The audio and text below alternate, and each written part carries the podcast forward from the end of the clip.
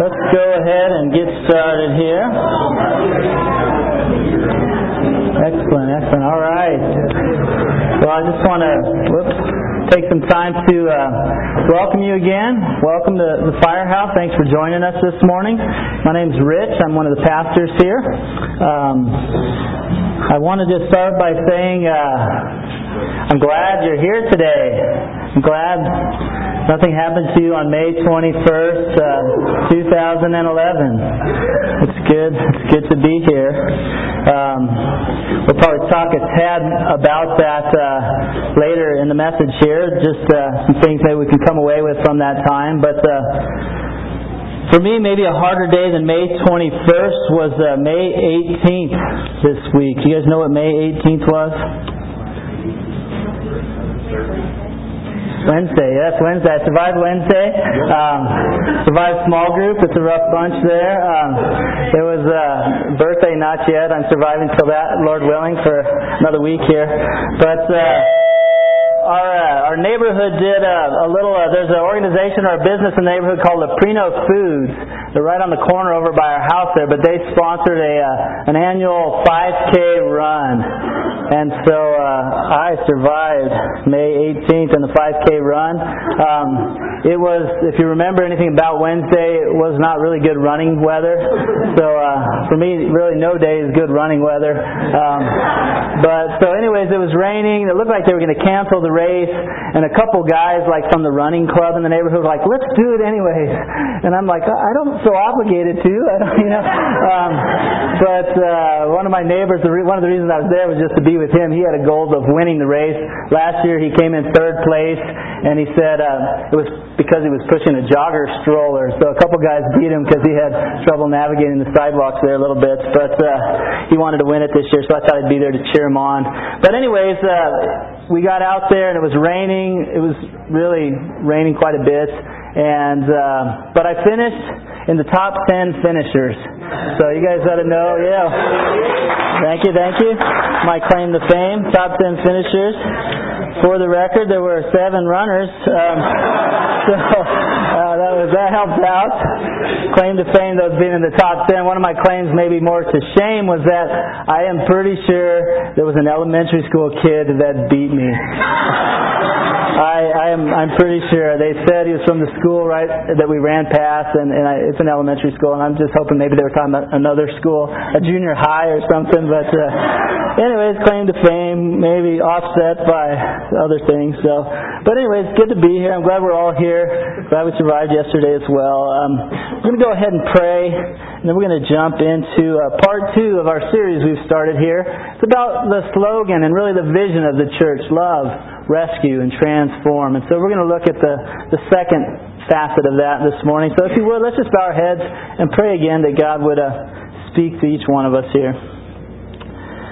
Uh, well, Lord Jesus, we do just thank you for this morning. We thank you that you have given us life today, God, and I just pray that um, you would meet us here just in these few minutes we have left together. God, I just pray that you would open up a channel to each one of our hearts. God, you have things you want to communicate to every person here.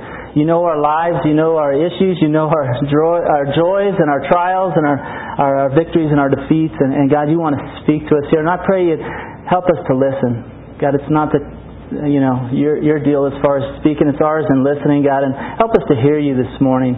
Uh, remove our distractions, just even for a few minutes here. Help us to catch your heart. Help us to respond with whatever you put on our hearts, Lord. And um, but we just turn this time over to you. We ask you to do this by your Spirit and, and through your grace, and we pray in Jesus' name.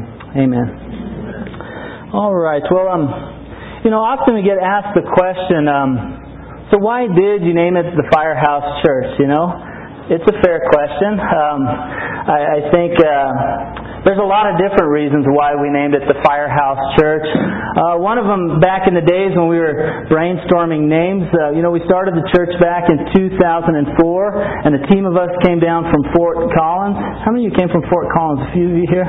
All right, yeah, all right. I don't recognize you from the team there, but I'm glad you came from Fort Collins. So, that's good. Um, so. Uh, but anyways, we, we came down. We were trying to figure out a name for the church, and originally uh, I was one of the pastors, and also Rick Whitney was a pastor with me, and he had been a part of starting, you know, six or seven churches when when he helped us with this one. And so he let me do some brainstorming on the name, and I was trying to think of like some different options. You know, um, we have some different ministries and churches. We know, like some of you might know the Rock. You know, there's a Rock in Fort Collins. There's a Rock in Salt Lake City. There's a few rocks out there. Um, great name. We got a few rocks people here from Salt Lake out there. Good. Um, another name that people were using was, um, you know, there was H2O. There's some ministries named H2O. You know, so we we have one out in Orlando there. Um, another one is O2, like Greeley. I think they have a group there called O2. And so I was thinking through. Okay, we got like we got water covered H2O. We got oxygen covered O2. We got the rock. You know, earth, wind, fire. All these. Well, fire. We didn't have fire, and I thought, you know, fire. It's got some good things to fire. You know, we talked last week about uh, God's love for us is fiery, it's passionate, it's like a consuming fire. That's one of the reasons for our logo there, the, the flame representing God's fire and our, our response to His passionate love. But another reason that we named it the firehouse was, you know, it had to do for me, it started with a story that I heard on the news once. And it was um, over 11, almost 11 years ago this August. And I heard this story just uh, in passing, but it was about a fireman down here in Denver. And I was up in Fort Collins pastoring uh, up there, at, you know, at the, the rock up there. And, but I had just, this story caught my attention. It was during August, and um, there was some flooding that was going on in the, in the Denver uh, area. And some firemen had stopped to help out at an intersection. They were helping direct traffic at an intersection just kind of voluntarily. I think they saw that it was a mess or something there. And as they were helping out, um, this woman who happened to be stranded in her car decided to get out of her car, and she started getting swept away in the in the floodwaters. And these two firemen went after her, and they got to her, and one of them, after after getting to her, one of them slipped and was swept away. And they found his body five hours later, and he had drowned to death. And to me, I was just struck by you know, that's, that's a fireman giving his life. Another was saved. A young woman was saved. Um, but he laid down his life. He left behind a wife, three young daughters. And, and he gave everything. And um, to me at the time, I was just wrestling through what is a disciple of Jesus like? What is a disciple to do? And, and that story to me was a snapshot of, you know, that's what a disciple's like right there. We're to lay down our lives to see people rescued. Not just from the floods and the fires of this life, but those of eternity, you know. And there's a verse, uh, one of the verses that also guided along this idea was, um, it's in Jude.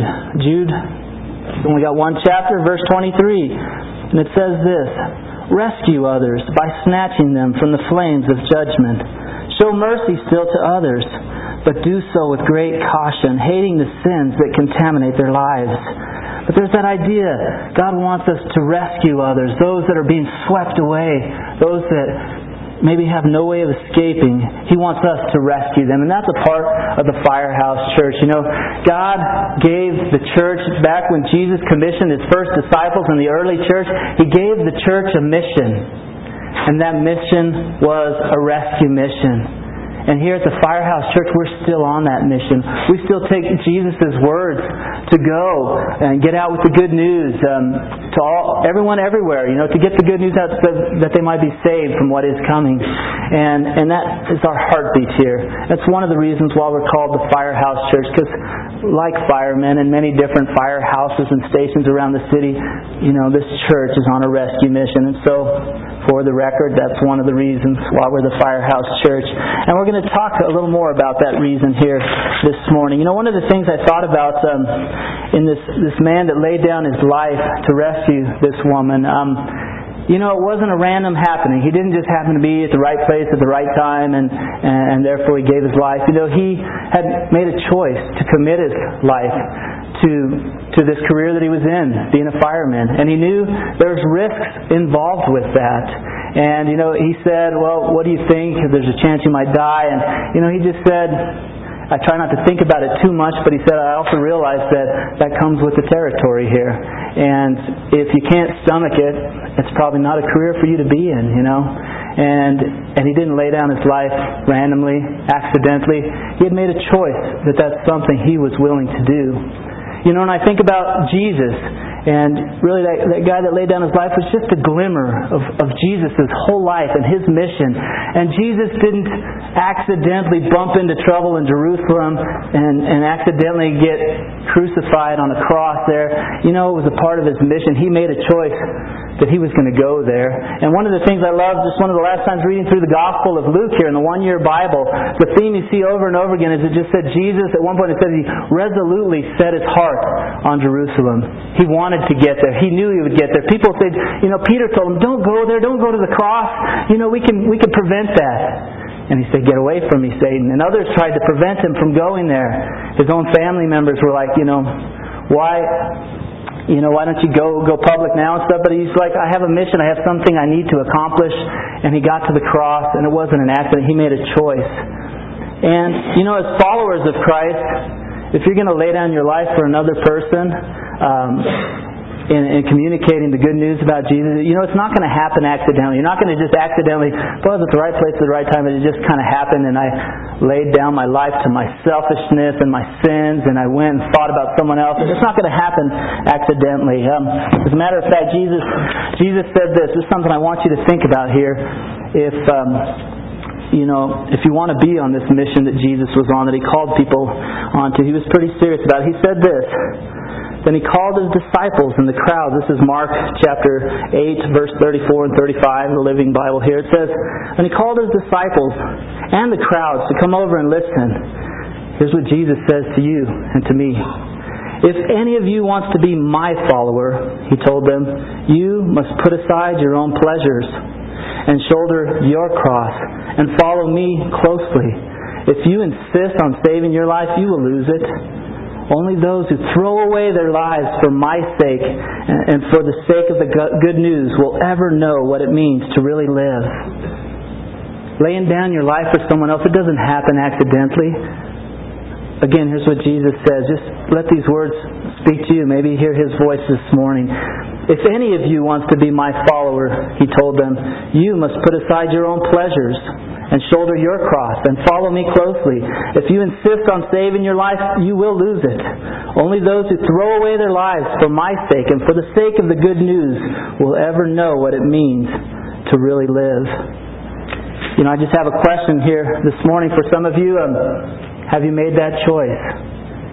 Have you responded to the love that Jesus showed on the cross for you, to his loving rescue? And have you said, My life is yours? You know, I made that choice a while back when I came to understand what He had done for me, how He laid down His life to rescue me.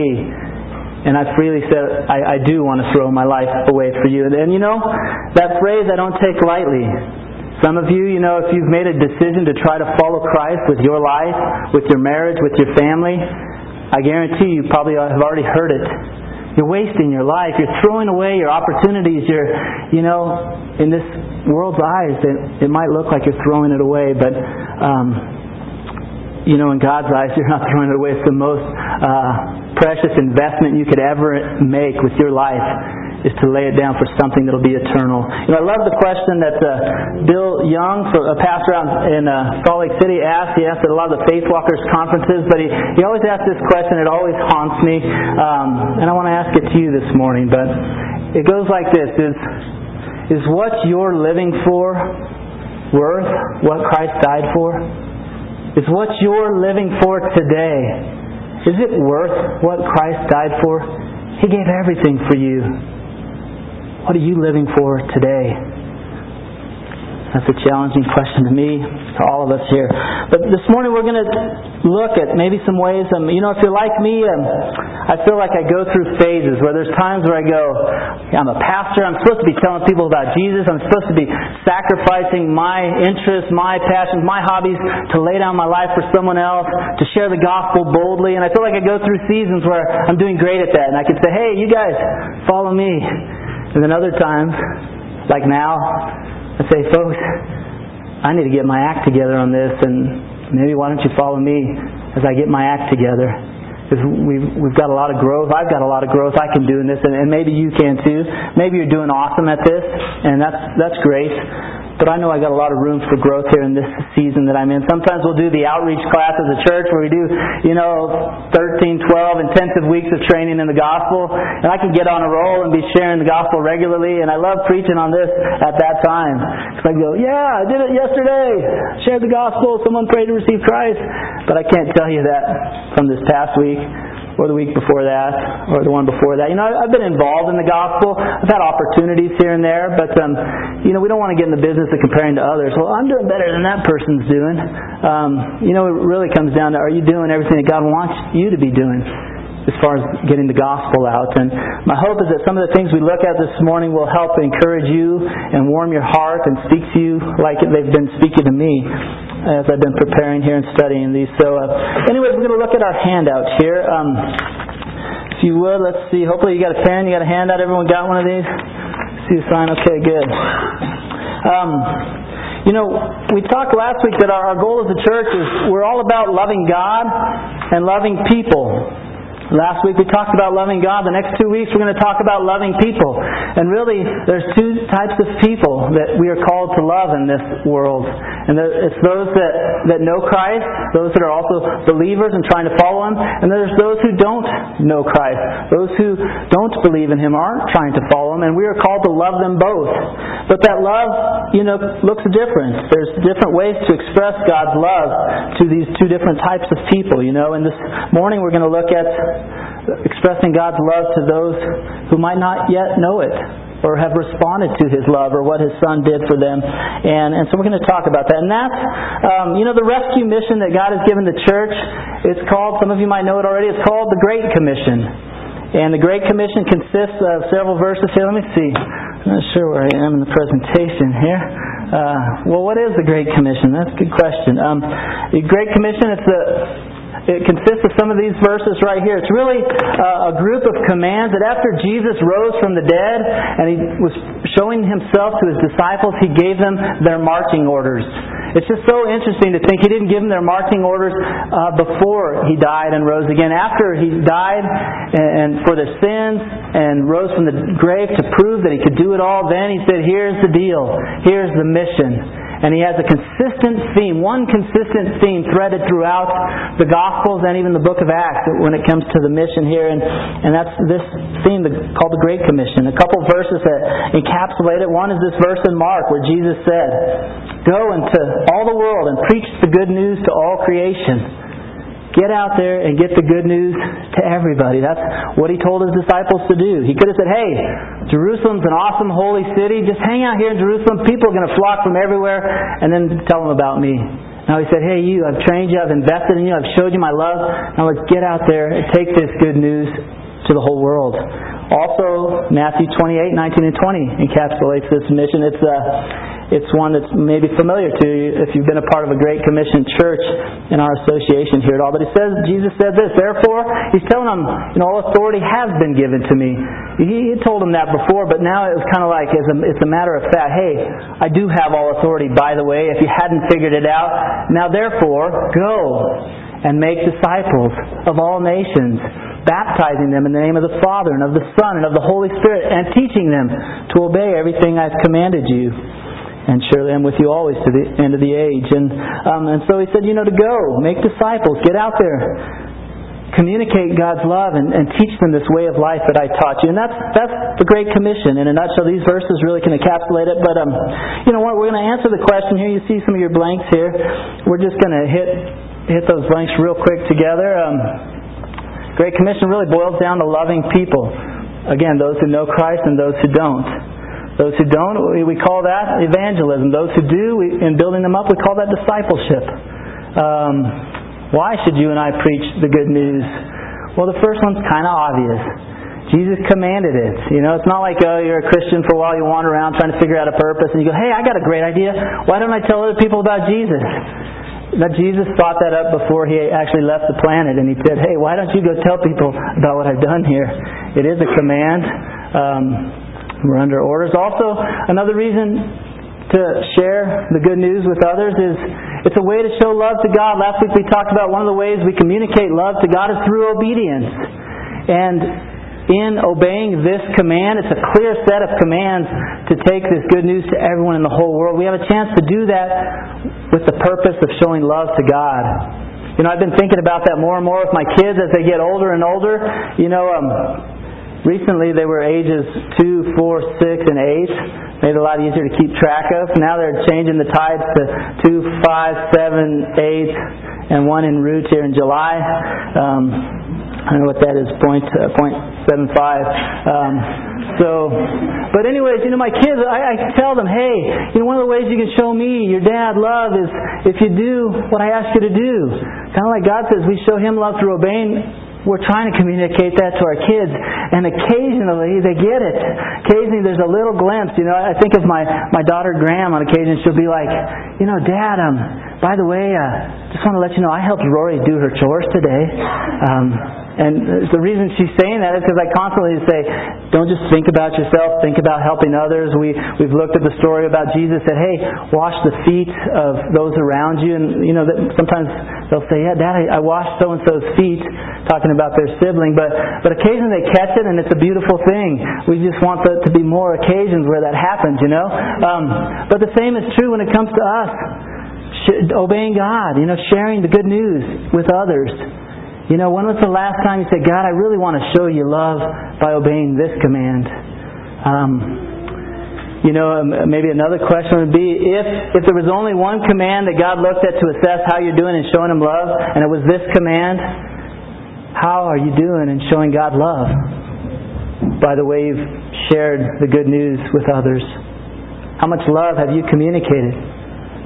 I think we could all say we need to grow in that. We probably want to do that more. You know, another motivation um, is not only to show our love to God, but to show God's love to those who don't know it, to those who haven't experienced it. It's another great motivation. And um, you know, sometimes you're sharing the good news. It's like if you've gotten to share, uh, maybe it's the diagram presentation or something else. There's just this to me, it's one of the most awesome things I experience in life is getting to share the gospel with someone who's interested and someone you see God's genuinely working on their heart. They seem humble. They seem like they're they're wanting some answers, and to get to share these things, and you can almost just feel God's love, Him expressing Himself through you to them. God loves you so much, He sent His Son to die for you so that you wouldn't have to die, so that He could have relationship with you for eternity. There's just an amazing amazing thing to get to be a channel to communicate God's love through. And, um, you know, again, I have a question for, for you. What's been going on on your channel? How much, how much has been happening on your channel from God to the people out there? Has it been silent for a while? Is there a little static? Has God been able to express His love through you as His vessel, as His channel on this planet? Again, we want that to be the case. Um, and so we're going to look at some practicals here. How can we how can we grow in this? Um, let's keep moving here on the other side. Um, how can you and I? So the command is to preach the good news to everyone, everywhere. Now here I got a little. Maybe it's a riddle for you. If it's a riddle, um, it's not a good riddle, but I'll I'll try it on you anyways. Um, what? Uh, let's see. So everyone, not all of us are called to be preachers. But all of us are called to preach. Why is that? What's the answer? Solve that. I don't even know if that's framed well, but so we're not we're not all called to be preachers, yet every one of us is called to preach. How does that work?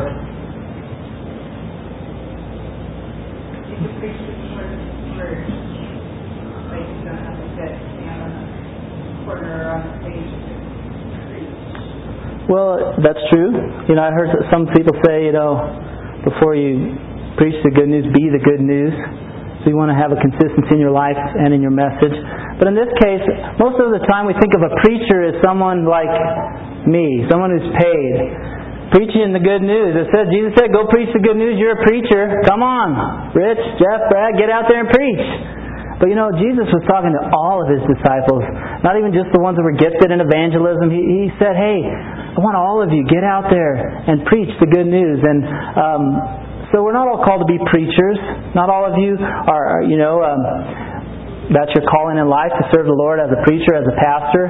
But every one of you, if you, if you call yourself a follower of Christ, every one of you has been given the charge to go preach. And I just want to make sure you know that at the firehouse.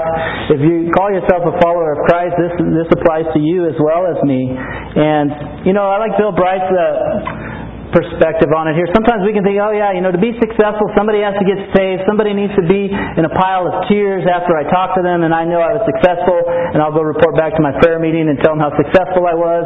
Um, no, you know, really the heart of it is this, you know, so success in witnessing is simply taking the initiative to share Christ in the power of the Holy Spirit and leaving the results to God. Sometimes we can be like, you know, I'm not going to share unless I know this person is like ready. Because when I share, I want to have, I want to see something cool happen. I don't want to just share for the heck of it. Well, that's not what God said. Jesus said, get out there and share, and the results are in His hands, you know, and He can save somebody, or He can have someone not be ready, or whatever it is. But our job is to share. We need to make sure we're clear on our role and clear on His. And so, um, let's keep moving here in our blanks here. A couple ways that we can preach the good news. Here's how every one of us can preach, because um, we've all been called to it. But the first one, we've got an acronym here. Um, if you know me, at all. You know, I'm not very good with acronyms or spelling or things like that in general. Um, I did better in the math subjects. Um, but uh, here's an acronym I feel like God gave me on this subject related to getting the gospel out. This acronym is hopefully will help every one of us. I know it's helped me even in reviewing this as well. But the first one is um, we need to proactively initiate with the with the lost. You know, we need to be proactive about it. Uh, Jesus didn't say, you know, hey, stay and tell the good news to anyone who walks by you. He said, go, get out there. You know, I think of Jesus, um, uh, Luke 19:10. If you don't know that verse, says, "For the Son of Man came to seek and to save what was lost." You know, Jesus' mission, it was a search and rescue mission. It was a get out there and find them, get out there and reach them, and then give them what they need to meet their needs. Um, so, men and women, we've been given a search and rescue mission. There's a go, there's a get out there. Um, you know, we got to be proactive. Sometimes I remember uh, back in the day, some of us, sometimes we can be proactive about other things than reaching the lost, right? How many of you have been proactive for some student organization, some cause, some anyone ever been proactive for anything? You know, like save the this, save the that. If we said what we've been proactive for, we'd probably have an interesting list of things, you know. Um, get that beer back on the menu over there at the Highland Tap. You know, we're going to pass a petition out around about that. But um, you know, I remember myself before I really took a hold of, hey, Jesus has given me a, uh, a mission here. Uh, I was doing some stuff that you guys probably don't know about nowadays. I can share it more freely. I was doing some network marketing things. I had a good job at Hewlett Packard as a software engineer. They paid me well.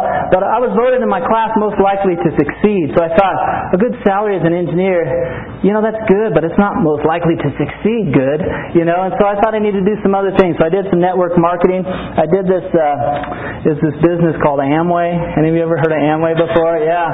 Uh, soap back then, the soap, a lot of soap.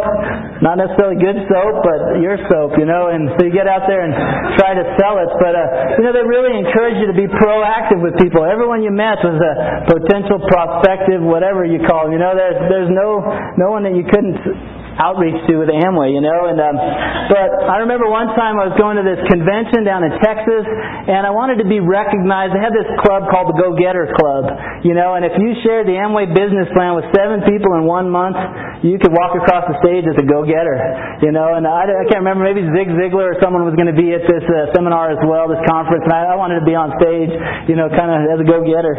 Um, but I hadn't shared their business plan most of the month there. Coming down to the last week, I really hadn't shared, and I think it came down to like the last day I shared three times, and one of them was on an airplane with a poor lady sitting next to me, you know, and uh, she was. I had a captive audience, and I had a napkin, and I had the plan, you know, and uh, I was getting proactive for the sake of you know making three to making a million dollars in three to five years. You can do it too. Why why give your business to Sam's?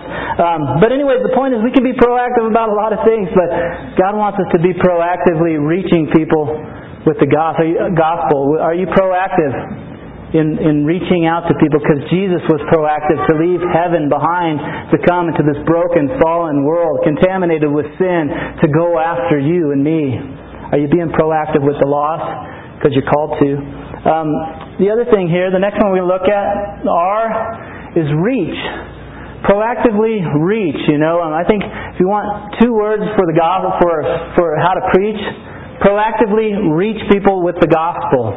That's that's preaching. You don't have to have a stage, and in most cases, you're probably not going to have a stage. You're going to have a friendship. You're going to have a cubicle. You're going to have something, and you need to be to obey this proactively reaching people with the gospel. Now, I want to say, reach with the gospel is that's the important part. There's the gospel part. If you're proactive and you're a Christian, well, you're just a social butterfly, right? That's not the same thing as getting the good news out. There's a lot of social butterflies out there, Christian and non-Christian. A lot of people flutter about a lot of things, but this just happens to be proactive with the gospel. That, that's what a disciple is called to. You know, I think of a verse, the classic verse many of us know, Romans 1, 16 I'm not ashamed of the gospel, it is the power of God for the salvation of everyone who believes. First for the Jew and then for the Gentile. But that verse, you know, it's encapsulating Paul saying, hey, I'm not afraid to get this gospel, this good news out there. But this gospel has the power to save anyone who believes it. And so if we're going to be doing what God wants us to do, we need to take this gospel message to people. The good news that Jesus died on the cross in place of them and offers in exchange forgiveness and freedom and fullness and eternal life. And, and, we're supposed to get out there with the good news. You know, sometimes I can be like, I'm going to get proactive with the gospel. You know, I can pull out my wallet and leave a tract on the bench and, and go, I hope somebody gets it. I'll even pray, Lord, help somebody get that. You know, that's a good thing. That's better than nothing. But that's not proactively reaching people with the good news. You know, sometimes we'll, we'll engage people in conversation. We might even get crazy and go, So, what sort of church background do you have? And we can think we've left, I've uh, shared the good news here. But that's not the same thing. You know, when you share the good news about Jesus dying for someone in place of them, uh, and they can believe that, it, it gives the opportunity for somebody to be saved. That's the goal. It's not just to break the ice, not just to have a conversation. We need to be proactively sharing the gospel. You're passing out tracts, that's good. But passing out a tract is kind of like, you know, I liken it to like someone's uh, stranded in, in the river and you got a rescue rope and you're going to throw them a line. Um, passing out a tract is a little bit like you got a nice uh, rope, brand new rope from REI in a package, and you kind of say, here's the rope. Good luck. I hope you can use it. You know, and they could. They might even use it and get saved. But that doesn't have anything to do with you and I on a rescue mission, right? But sometimes we're kind of like, here's your free rope, here's your free rope, and I feel good, you know.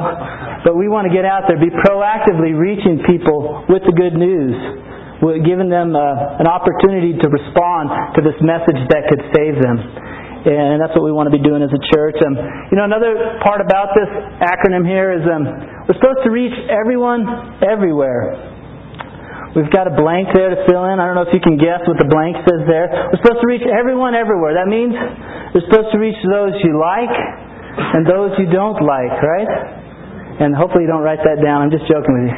Reach those you like and those you don't like. No, it's, we're supposed to reach people we know and people we don't know. I hope you don't have too many people you think, ah, I, I don't like them. I guess I got to reach them anyways. You know, that might apply. That would be accurate. But we're supposed to reach people we know, friends, family, relatives. We're supposed to reach out to them with our lives and with this message. And he said, everyone, everywhere. You know, if you think about it, the first disciples, you think Paul going around, showing up in cities, and just kind of start telling people about Jesus and he didn't even know anybody. He didn't even have a friend there. He hadn't even done a service project for people in those cities yet. And he was just telling them the good news, and, and they got saved. And sometimes we think we have to be the best friend with someone before we can tell them the good news. And it's good to be a best friend. If you don't have any best friends, you know, and you're sharing Jesus with people, I'd work on getting a few friends and, and share Jesus with them. Um, but we want to reach everyone everywhere, you know. So it's not just those that we know. Most of us go, I'm trying to reach my family, my friends, those in my network. Um, but that's not the assignment. So that includes. Um, sometimes it's referred to as cold turkey evangelism. Any of you Ever felt like a cold turkey before doing evangelism? Yeah, you get out there and like, ah, I'm the cold turkey, and I'm going to try to share with you, really. Um, but other people call it initiative evangelism. I think Tom Short calls it initiative evangelism. You're initiating with someone you might not know, uh, not because you're best friends, but because Christ has told you to do so, and He might want you to hand the rescue line to someone that you've never met before, and they could still respond to that, you know, and many have. Um, but we need to reach everyone everywhere. Gonna be moving on here. Um, you know the A, I would put the ask God. You know we got to be praying. Ask God for their salvation and your opportunity. It's kind of a two-part ask here. You know, we've talked about sometimes we can pray for people. We've had little lists before, bookmarkers before, that kind of put down people's names that you're praying for. But you know, sometimes we we disconnect. I'm praying for this person to get saved. Well, that's a good thing to do. But sometimes you could pray, God save that person. Have somebody share the gospel with them. Have somebody come into their life and and somebody could who's obeying these commands could come into their life and share the good news and be proactive and, and somebody could get saved and their, your prayer would be answered. But that's different than obeying this this set of commands. That'd just be, hey, you prayed for it and someone else obeyed and they got saved. We want to be asking for their salvation. We want to ask for opportunities. God, give me an opportunity to, um, I don't know, I often pray, pray, uh, God, give me an opportunity to be salt and to be light with this person. I have a friend across the alley that, you know, salt is, is kind of like having a salty, a spiritual conversation. Um, and light, you know, it says, let your good deeds shine. I think of light as doing something good, something kind, something Christ-like. And salt is having a conversation to go with that. Salt and light. That's what Jesus said we are. And, and I, I often pray, uh, not as often as I should, but when I do pray, God help me to be salt and light to Tim and Shannon it's inevitable that he gives me an opportunity to engage with Tim or Shannon or I, did this run to go hang out with my buddy Tim who's a really good runner and I'm terrible and I get seventh place but I'm there to show love to him because he's got to know that God loves him and cares about him. He needs to see um, a data point, a real person model that love to him and and so I've been praying more for his salvation and my opportunity to be there. I think that's the part we need to pray on even more. Um, another thing we need to do is catch God's heart. We want to be preaching. We can be out there robots, just kind of like, you know, I want to share the good news with you. My name is Rich. Uh, do you know if you died tonight you would go to heaven or not? Um, you know, we can go through this whole routine without a heart. We can train, we can go through the classes. Most of us have passed a class of some sort on evangelism. And if our heart's not in it, they know. We know it's awkward for us, it's awkward for them. Um, but if your heart's in it, and you got a friend or someone, if they see this person is really sincere about this, they're really passionate about this, uh, I've had friends give me a ton of grace when I'm just like spewing this uh, stuff about Jesus and His love and His death on the cross. And you know, when they see your heart and they see God's heart, um, you'll be surprised what people will let you share. You know, whether you're their best friend or not. But um, we need to make sure we've caught God's heart, because if we don't, you know, we're just going through the motions, and again, they know it, we know it. It gets old. Here's some verses just to think about related to catching God's heart. Again, um, you know, I'll just I'll just read them real quickly here and let you um, see what they say to you. But one Luke 19:10 says, "For the Son of Man came to seek and to save what was lost." What's on God's heart? This one here in John 20, 21, Jesus said, Peace be with you. As the Father has sent me, I'm sending you. What's on his heart? Proverbs 24:11 says this, Rescue those being led away to death. Hold back those staggering towards slaughter. Jude 23 says, Rescue others by snatching them from the flames of judgment. Show mercy still to others but do so with great caution, hating the sins that contaminate their lives. 1 Timothy 3, 1 Timothy 2 and verse 3, says this, 3 and 4. This is good and pleases God our Savior, who wants all men to be saved and come to a knowledge of the truth. What's on God's heart? 2 Peter 3 9. The Lord is not slow in keeping his promise, as, under, as some understand slowness. He is patient with you, not wanting anyone to perish, but everyone to come to repentance. You know, this verse I think about uh, the guy predicting the end of the world. You know, one of the things we have to watch out for, the second Peter chapter 3, it mentions scoffers. You know, this guy's predicting the end of the world. You know what's the natural response to that? Scoff. Oh, that's so stupid. That guy is so stupid. And, and by the way, any Christian who thinks God's coming back, they're stupid too. And look, he hasn't come for 2,000 years. Why do they think he's ever going to come? And, you know, it just, and God says, you know, you know why he's slow in fulfilling this promise that he's going to come back? because he doesn't want anyone to perish. When he does come back, it's a done deal. No one can change their mind. No one can say, Oh, now I believe in you, Jesus. No, he said it has to be by faith. It's not going to be faith when we see him standing before us in all his glory that everyone's going to fall on their face, some before their Savior and some before the one they've rejected. Um, but God doesn't want anyone to perish. It's not like He's going to be like, yeah, I got a few of them. They didn't repent and I came back and, yeah. That's not God's heart. He doesn't want anyone to perish. Think of John 3:16. God so loved the world, he gave his one and only son. Whoever believes in him should not perish, but have eternal life. We've got to catch God's heart on this, folks. And these are some good verses to maybe to, to write on our hearts. I remember when I was a young Christian, I was just like, man, this news is so good. I want to share it with everybody. And I memorized uh, all these verses were on my heart. You know, I was uh, would recite them. I had them on index cards, and I wrote them on my heart.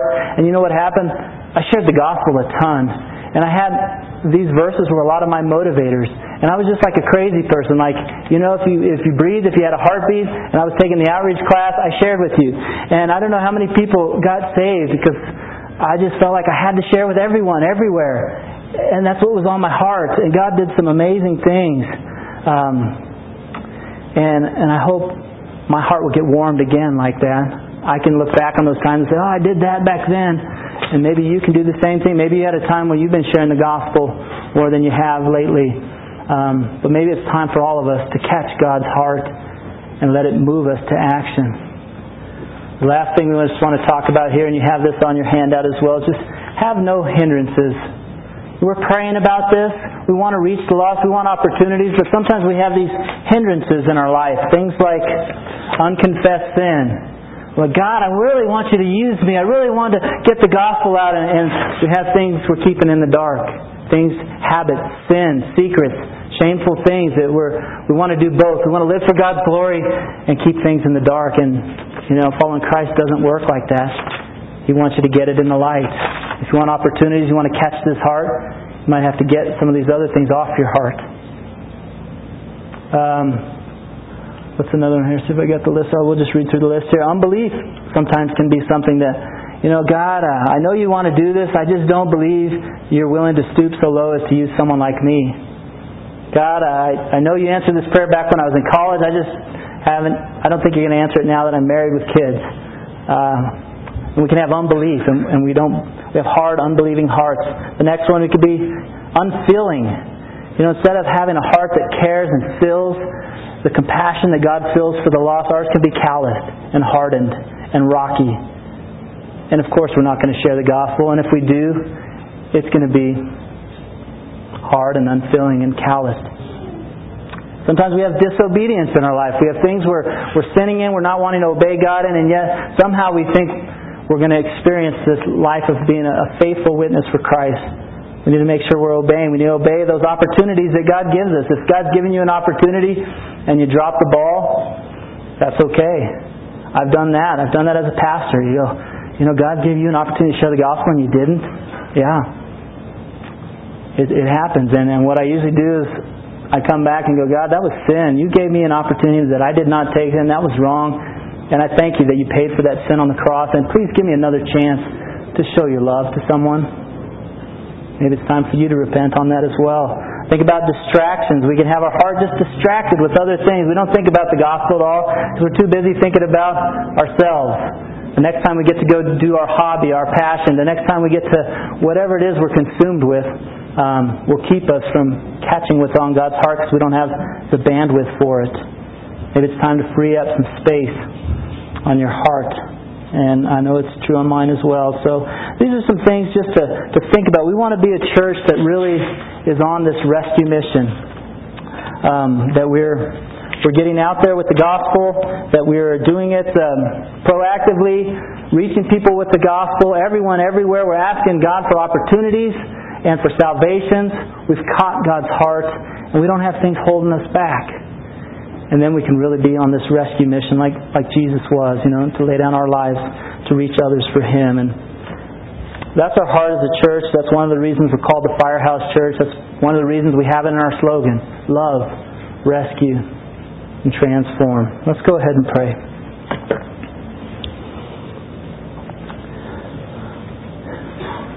Well, Lord Jesus, I do pray that uh, you would help us as a church. God, but help us as the individuals, as the people who make up your church. Lord, I pray that each one of us would catch your heart. God, I know if you were to just uh, kind of show each one of us, you know, put it up on the overhead screen, what is on our hearts right now, what percentage you have, God, it would be embarrassing for me and for everyone here. And God, we just ask that you would burn off those things of our heart. Burn off the dross that's on our hearts that's a waste, Lord, and, and, and give us more things that are on your hearts. God, give us more love. Help us to be proactive. Um, give us more opportunities, God. Give us faith. God, help us not to have hard, unbelieving hearts, disobedient hearts. God, help us have no hindrances as we try to get this good news out, this news that you died for, that you gave your life for. Um, God, I, I just pray you'd help each one of us. Thank you that you love us. Even when we mess up, we miss opportunities, you still love us. You still got good for us. God, I thank you that you've extended a, a rescue line to each one of us um, that if we believe, that we would not perish but have eternal life. Lord, help us to, to take hold of, of you as our Savior, as our rescuer. We just pray this together. We pray in Jesus' name. Amen. Amen. All right. Well, thank you guys for coming. We look forward to seeing you Wednesday night right here, and then next Sunday we'll finish up with um, part three. Thanks a lot.